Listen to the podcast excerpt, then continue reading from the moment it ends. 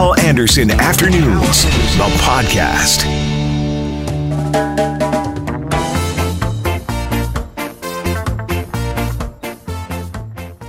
Hello, and thank you for checking out the podcast. Please rate the podcast. Please subscribe to the podcast. And now, the podcast.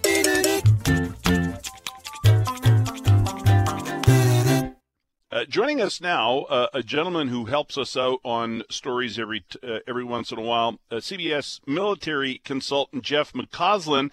And uh, Jeff, uh, first of all, good afternoon. Al, good afternoon to you, sir.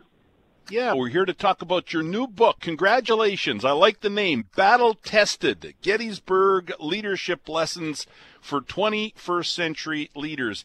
And, uh, you know... Um, Leadership has become even, it, listen, obviously it's been important all along, but I think now with COVID and everything else that's going on in our world, leadership is even more important than it has been in the past. Would you agree with that? I would totally agree with you, Hal, because right now I think one thing we would all agree upon on both sides of the border, frankly, between the United States and Canada, is that we are involved in a crisis. And in many ways, here in the U S A at least, we might even argue we're involved in three crises. One, of course, being the pandemic. The second, of course, being a crisis of social justice and, frankly, political unity and concern about democratic institutions. And last but not least, certainly, an economic crisis of significant proportion for many Americans. And I'm sure that's also true uh, in Canada. And, you know, in this particular book, we talk about the Battle of Gettysburg, using it as a case study to look at how leaders actually lead during a crisis. Because, you know, during a crisis, time is compressed, I would argue, and good leadership and bad leadership sticks out in more bold relief so you can see it more clearly. That's what we're trying to do as we elicit those particular principles and concepts of leadership that we think are most important, using examples from that particular battle. Mm-hmm. What are one or two of the really important lessons you think we can learn from Gettysburg? Well, there's a whole bunch. You probably have thirty or more in the book, but I guess a couple that I would think about, of course, is the whole idea of empowerment, how I empower my team to make decisions, particularly during very, very difficult moments. And probably the whole battle revolves around a decision made by a young colonel by the name of Strong Vincent, who decides, contrary to his orders, to put you know, Union troops on Little Round Top at a critical moment. Had he not done that on the second day, Confederates might well have taken that particular hill and won the battle. And the second and really great one to me is actually, of course, during the Gettysburg Address, where, of course, Lincoln delivers the Gettysburg Address on the nineteenth of November. And that particular speech is a leader's re- re- um, recalibration of the vision for the organization. Up until that point, of course, the vision for the organization, the Union, had been to preserve the Union. But, of course, that speech ends up with Lincoln talking about a new birth of freedom. And that was done intentionally by Lincoln to link now freeing slaves with that preserving the Union. And he would go on from there, of course, to campaign in eighteen sixty-four for re-election with freeing the slaves, ending slavery in the United States, being part and parcel of what that war was all about. Mm-hmm. You know, another, you mentioned Lincoln, obviously. Uh, something else I think about Lincoln is he wasn't afraid to say, uh, he wasn't afraid to admit to his mistakes, right? Am I right about that? Absolutely. Absolutely correct. I mean, he, you know, he, he was very much to you have to lump your mistakes quickly, make changes, and move on. And, and you know, clearly one example of that is how he goes through a whole series of generals until he finds the right general that he thinks can win the war, that being Ulysses S. Grant. And we see that at Gettysburg, where on the twenty-eighth of June, literally three days before this battle is fought, the most, the most uh, violent and largest battle ever fought on the North American continent, he fires the commanding general of the Army of the Potomac, a guy named Joe Hooker, and replaces him with a guy by the name of George Gordon Meade, only three days before the battle. And Meade then, of course, leads the Union Army during the Battle of Gettysburg. Hmm. And these lessons uh, in the book, Battle Tested, I mean, these are, yes, they're for uh, presidents and prime ministers and politicians, but right down to businesses, managers, employees, right? Exactly right. Again, the whole idea of encouraging initiative, everybody would be in favor of that. How do you create a climate that encourages initiative that got that guy, Strong Vincent, to do what he wanted to do? How do you do effective communications within an organization? How do you uh, set up a climate whereby the boss can be led by his subordinates so they are free to tell the boss what he or she may not want to hear but really wants to hear? The impact of technology. It certainly played a role in the Battle of Gettysburg and clearly plays a role here in the twenty-first century. Those are the few examples yeah. where we see those things and talk about them using anecdotes of the Battle of Gettysburg, but also underscore how important those are to twenty-first century leaders, whether they're leading a small mom-and-pop type of operation or they're leading a major corporation, head of a major church, nonprofit organization, or a politician. Mm-hmm. I, you know, I've been a news director three times, twice in radio, once uh, in T V. I didn't enjoy it. I have a lot of respect for a good manager, a manager who knows how to motivate people, right? Because somebody wants a pat on the back, somebody needs a kick in the butt, somebody wants more money. Uh, you, you understand that different people are motivated in, in different ways. I have incredible respect for a good manager, but a bad manager, oh, I don't think there's anything more frustrating Uh, than that. I'll give you the final minute or so here uh, on that. Well, there's no doubt about it. And the definition we use throughout our discussion at Gettysburg comes from a guy by the name of Dwight Eisenhower, pretty good leader, five-star general president of the United States. He used to say, leadership's about deciding what has to be done and getting others to want to do it. And I always like that second part, because mm-hmm. you might think if you've been a five-star general, people are going to rush off.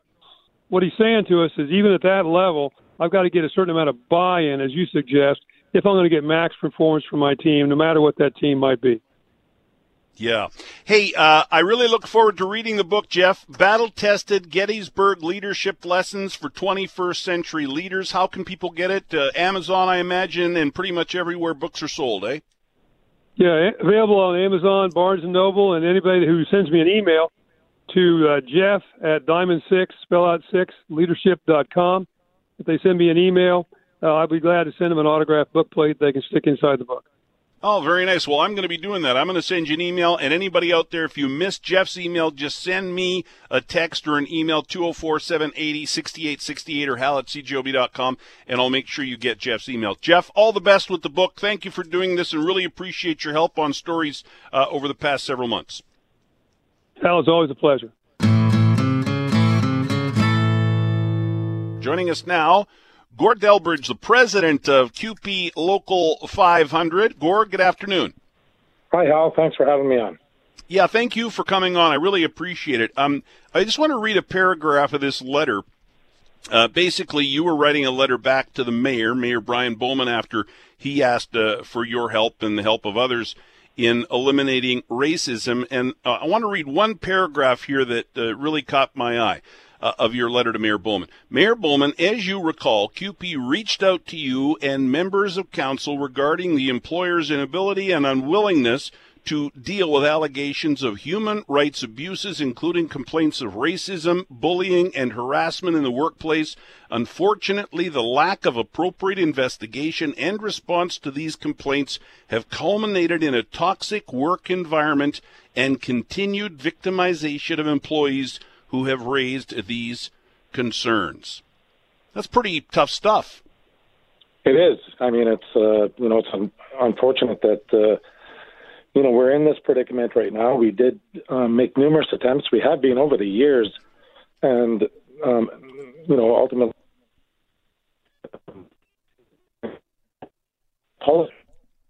Oh, you know what, Gord? We're we're kind of losing your cell signal. Maybe uh, put one hand in the air, or I don't know what you do to try and help the signal a bit, but we're losing you. Okay, so hopefully this That's is better. better. Go ahead. Start again, please. Okay, so, yeah, ultimately we've, be, we've been having issues for years, and uh, and we filed individual grievances. Um, as a result, we, we ended up filing a policy grievance, basically a, a grievance on the city's um, respectful workplace policy. Um, the grievance was um, denied. It wasn't upheld. Um, we put forward a bunch of recommendations that we thought might assist with addressing some of these concerns. Um, they, they basically came back that, uh, that the, the grievance was denied.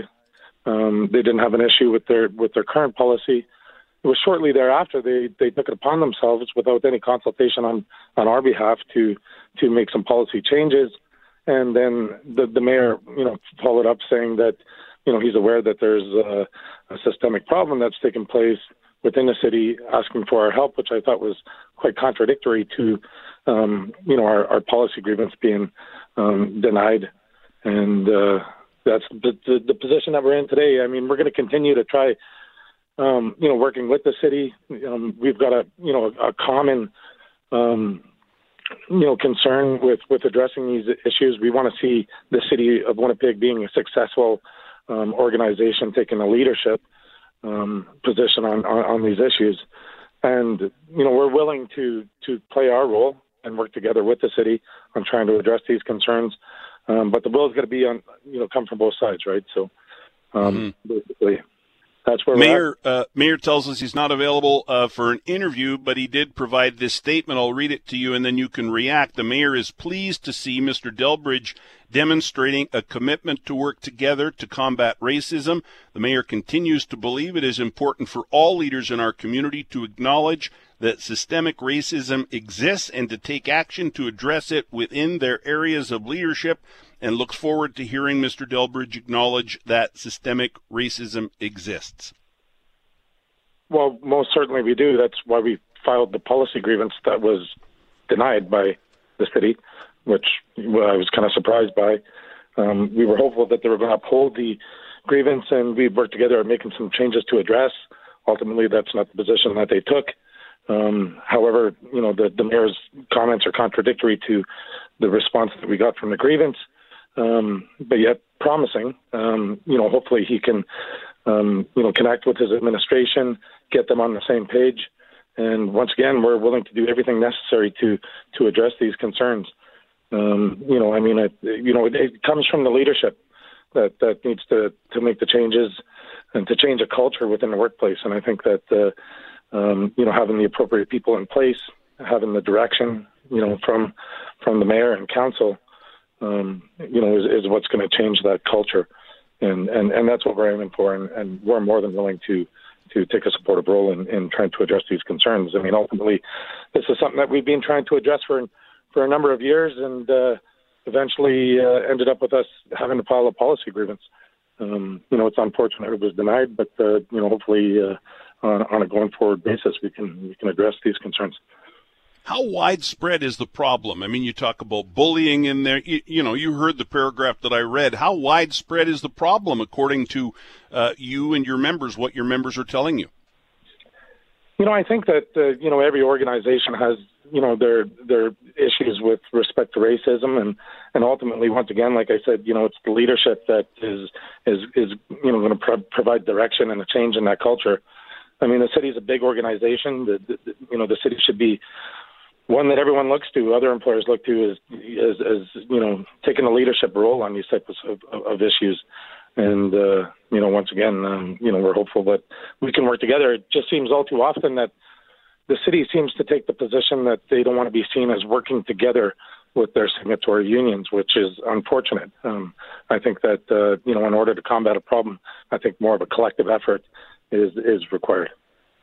And you don't feel like it's been that collective effort that you'd like to see so far, eh? Well, once again, like I said, you know, when we've raised the issues, um, they've been denied. Um, we've, we've you know, put recommendations forward. We've filed policy grievances, denied. Um, so not willing to hear it on our end, but, uh, you know, hopefully with some direction from the mayor and council, maybe that'll change. Um, we're hopeful. We're going to keep trying, though. We're not going to give up. Mm-hmm. And uh, that letter was dated yesterday. I don't imagine, other than the statement I just read from the mayor's office, you heard from the mayor. Eh? I just want to clarify that. No, I did have. I haven't heard from the mayor. Um, I can say that uh, Councilor Marcus Chambers has reached out to me and requested a meeting, and uh, so that'll be taking place shortly. Okay. Hey, uh, Gord, really appreciate your help with this this afternoon on short notice. Thank you very much. Okay. Take care. Enjoy the rest of your day. You too. Gord Delbridge, the president of C U P E Local five hundred, uh, writing a pretty uh, tough letter. As I said to uh, Mister Delbridge, a pretty tough stuff. Uh, and you heard the mayor's uh, statement back, and I, I guess we'll we'll see what comes of this. Uh, obviously, uh, systemic racism is a problem in society in general, period. And uh, I, I will agree with both Delbridge and Bowman on one thing. Uh, that everybody, I think, has to sort of work together uh, on this issue if we're going to get any headway. That's for sure. Right now, joining us for his regular Friday afternoon visit, Doctor Cyrus Dirksen. Cyrus, good afternoon. Good afternoon, Hal. How are you doing? Excellence. Uh, you know, it's funny. We've had so much cold weather, and now, uh, you know, to get sunshine and zero, the forecast says by Sunday, it does change, and it's Friday. It changes our mood, doesn't it? It just changed mine. I just found out about that when I heard you say it, and I'm feeling pretty good right now. Yeah, the kids will love being outside. I mean, that's the kind of weather uh, where, you know, when you're in the middle of February, you got to get outside and enjoy zero for sure. one hundred percent. It's time to go outside. Yeah. Time to get out.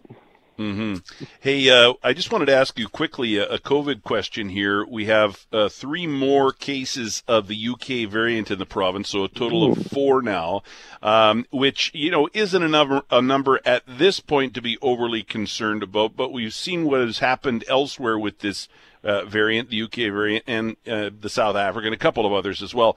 Um, so there's certainly reason for concern. Um, you know, the numbers have been sort of gradually going down uh, in most parts of the province across the country. We start feeling a little better about things, and then, you know, the vaccine's getting rolled out, all, albeit slower than what we'd like. But, but then you've got, you know, a new wrench that's getting thrown into things in the form of this U K uh, variant. This is tough. It's, it's like a bit of a roller coaster ride, isn't it? I think I think it is a roller coaster ride. Honestly, um, it's hard for people to kind of uh, continue to cope with uh, with these letdowns uh, or potential letdowns. Um, I found it interesting, though. I've, I've kind of given a more hopeful perspective in my conversations with people that I know, and oftentimes they're like, "Well, COVID's kind of never going to end," or something, you know. And and uh, so I, I kind of wonder if there's a little bit more and more of a kind of a, a cynical feeling out there. I don't know. I don't have any research on that. Uh, just be, mm-hmm. probably because of these ups and downs, right? Like these kind of letdowns that we've had, you start to kind of be a bit more skeptical about, uh, you know, about what's really going to happen in the end, and, and how quickly that really is going to happen. I, I still remain hopeful. Yeah. I uh, I find that in most, most things in life, when things get worse, they usually do get better, um, and vice versa, unfortunately. Yeah. Uh, but uh, but yeah, I think it is. It, it makes everybody maybe just a little bit more more skeptical. Mm-hmm. Well, listen, uh, fingers crossed, and, and we'll hope for the best, and, and you know, follow the fundamentals, which is mm-hmm. uh, a great way to, to try and have the best outcome here. Uh, a couple of things that we're going to talk about here today are prepared content for our segment here. Uh, first headline: the science behind why hobbies can improve our mental health. And I think we've really seen that during COVID nineteen, this pandemic, eh? Yeah, you're right. And and this is another thing that I'm that I'm also seeing for people is that, you know, as this extends on, we're seeing people struggling more with um, just, you know, you know, people who don't really have a history of mental health problems or things like this, just kind of starting to struggle because they're not able to kind of engage in the coping skills and, and things that help them that they normally do, like vacations or or things like that. And, you know, what's lesser known is that um, you can actually have depression without sadness per se. Uh, you can have a smiling depression. And the two main symptoms of depression are, are mood. You, in order to be depressed, you have to have one of these two: mood, lowered mood or sadness, or anhedonia, which is kind of a loss of interest in activities. And that would be kind of like hobbies and things like this. You know, you're just not interested in these things anymore. So theoretically, you could just be a lo- lost interest in things. And then a few other symptoms that, you know, like lack of sleep or feelings of worthlessness or thoughts of death. You know, you have to have a few others as well. But those are the two that are required. And, and anhedonia is one of them. It's a major one. And uh, so that's how critical this is to depression. And it's also kind of uh, how critical it is to preventing depression. You, you have to be able to engage in things. Uh, just keeping people locked up is, is not good. And and it's a, it's actually a treatment for depression. It's kind of uh, prescribing called social prescribing or behavioral activation, when you kind of tell people to do things that they don't really feel like doing. They don't want to. It's not interesting. Um, but once you do it, once you actually engage in the activity, it produces uh, kind of a, it activates your reward center in your brain, and it kind of kickstarts it again. And it actually can be a, de- a treatment for depression. So even if you Even if you don't want to go do something, even if you don't want to go and engage in a hobby, and there's lots still that you can do, even during COVID, you know, play an instrument, exercise, draw, read, do a craft, I don't know, something. Even if you don't want to, it'll actually help you and, and, and help you kind of activate that part of your brain again, and hopefully help prevent or maybe relieve depressive symptoms. Hmm. Because I do think, uh, you know, my experience working from home and being at home all this time, my experience is it's it's pretty easy to kind of just go through life and get the basics done. Well, I got to do that. So, you know, um, and I can be a bit of a, a procrastinator at the best of times. And so I've tried to break out of that and give myself a list and say, okay, aside from, you know, my job and the things that I have to do, I'm going to get this, this, this, this, and this done. Um, and it's only been, you know, several days that I've been doing it, but it's, it's kind of been helping. So I guess maybe that's kind of what you're talking about. It's not really a hobby, but it's, it's mm-hmm. things that I'm forcing myself to do. And I do feel like I'm accomplishing things.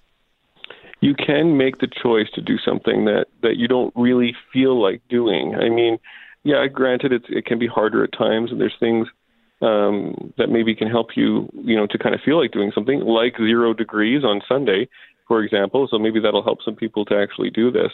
But yeah, you know, you have to find something in your environment. I've been running around with my kids a lot. I found my kids were, we have this, you can run through the dining room and the living room and the kitchen in a circle in our house.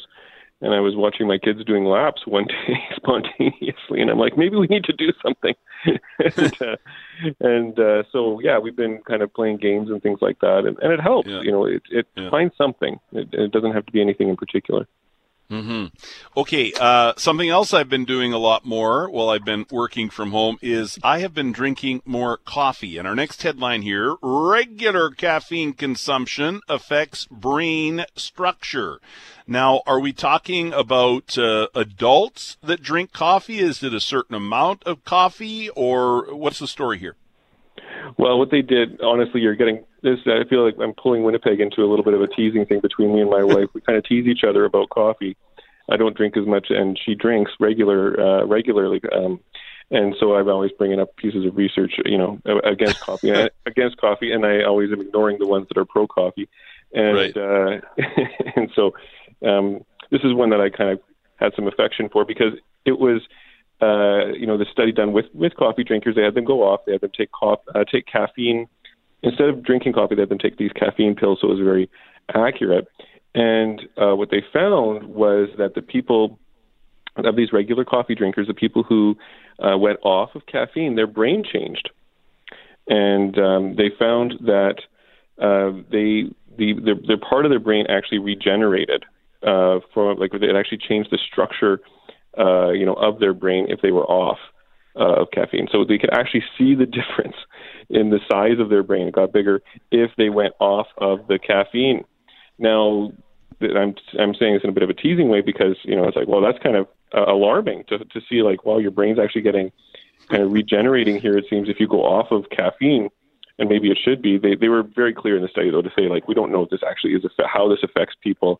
And mm-hmm. it's interesting that it's temporary. Like, if you actually go off of only, for only ten days, if you go off of coffee, your brain, you know, the volume changes in your mm-hmm. brain. Um, and uh, but I don't, I can't say, you know, that this is actually a negative effect. I don't know, you know, what is actually happening, why the structure of the brain changes when you have the caffeine, or if it's negative or long lasting, or, or things like this. But it's just kind of one of those things that this is. You, you really are doing something when you have when you have coffee mm-hmm. regularly, and I think uh, you know there's other research that says, you know, positive things about attention and stuff like that. So I don't want to ignore that, um, uh, but uh, I, I think it is something to think about. You know, when I when I talk to people who, who are using caffeine and are having real trouble sleeping or things like that, I'll I'll tell them, you know, maybe you want to try thinking coming off of caffeine to get, you know, help help you with your sleep. And oftentimes they kind of ignore me when I talk about that. And, yeah. Uh, well, we love our coffee. That's why. I love your coffee. Right? Yeah. So, yeah. So anyway, uh, I don't know if I really have anything to say other than maybe to tease the coffee drinkers out there a little bit. Uh, mm. and, and maybe one day we'll actually have some, you know, real conclusions here on what caffeine really does, because it does seem to do something. Mm-hmm. That, that's so much of this research and these studies that I read, you know, it's like, well, hey, this is what we found, but, you know, more study is required. There, there's always, mm-hmm. there's never a definitive, here's what it does, and then you can read one study one day, and the next day there's one that says the opposite, so uh, you kind of take it all in. And But, but listen, drinking coffee, I know that... Uh, Uh, if I uh, uh, if I go a day without having a coffee in the morning, I, I kind of feel it. I it definitely mm. does something to me, good or bad. I'm not sure, but it definitely does something. All right, one more here uh, before we let you go and start your weekend, Doctor Cyrus. Where is this going? Deciding the future of your relationship. Boy, am I glad I don't have to deal with questions like that anymore. Uh, I can remember that question in my mind many, many times. Well, listen, uh, you know, and I guess there are people now that are married that may be asking that question. So, uh, mm. what what's the answer? Help us out. Well, it seems like there's a lot of things that people consider, and and a lot of them, you know, have an impact, um, but they kind of. The, the ones that are really an impact are maybe a little bit more obvious, like like one, the big one that really kills relationships is cheating. And, and maybe that's not too surprising, although most people who are married and if somebody has an affair, most relationships will make it, you know, the majority, but it's it's still one of the biggest things that affects people is that kind of really big betrayal. And, and even with, you know, relationships, marriages survive a lot of negative things just because of inertia. There's a lot of momentum in a relationship, and so people will kind of move through a lot of negative, a lot of negative things. And, and one of the things that was the most positive was positive disclosure. So when people, if you want your relationship to get better, be vulnerable, you know, open yourself up. Now, I would, I would as a therapist have a caveat for this and say, be careful about being vulnerable with somebody who's hurting you a lot regularly, because, you know, having walls up, you know, emotional walls and boundaries, we often talk about how it's good to get rid of those, but those things are good if you're in a relationship that's uh, kind of emotionally damaging. And uh, so you want to first make sure that you're in a safer relationship, that you can kind of work on those negative habits and then and then be more vulnerable. But being vulnerable is kind of a really positive thing for people. And it wasn't in this study, but I thought I'd bring up how another kind of one of the major factors that I read in another piece of research about what makes people decide to leave a relationship is whether they can, whether they feel, whether they perceive that they can find a better relationship, find a better partner. So people will stay in very negative ones if they feel like they can't find anything better. So, you know, that's often how people are. It's, it's much more practical than people like to believe, and it's not very romantic to think that way. Um, but these, these really are like, you know, risk-benefit decisions that people are making, choices that people are making in order to love or not to love. And um, and that's often kind of what it comes down to for them. Uh, so we can keep our romantic ideas, but in the end, people really are trying to find a good life, and they're trying to find the best life that they can. And um, and so that's quite often how these decisions are made. Well, and maybe that's why, you know, some people stay in a bad relationship, not because they can't do better, because they probably can, because the person they're with is horrible, mm. but in their mind, they don't think they can do better, right? So they stay. That's, ex- that's exactly right. And unfortunately, an abusive relationship makes people feel less worthy, less, they feel more worthless. It affects their self-esteem. So then that becomes a cycle, right? Like, I'm experiencing this abuse, so maybe I could find something better, but the abuse is actually making me feel like I can't find something better. And uh, yeah, so it becomes this, this negative cycle of, of feeling, you know, like they really want to get out, but then feeling more and more worthless. And, and, um, and then they end up often staying. Um, and that's one of the more challenging case, you know, type of cases that, that I see is, is people who feel trapped in these relationships and still have and have so much difficulty going through those really hard steps of actually leaving. And uh, so, yeah, so if you're in a situation like that, it's good to get some help and, and some support from somebody on the outside who can help to give you some perspective on what's really going on and, and what your options are. Cyrus, got to let you go. Enjoy sunny and uh, zero on Sunday. Thank you. Thanks a lot, Hal. Hal Anderson Afternoons, the podcast, is available on Apple Podcasts, Google Podcasts, and anywhere you find your favorite podcasts.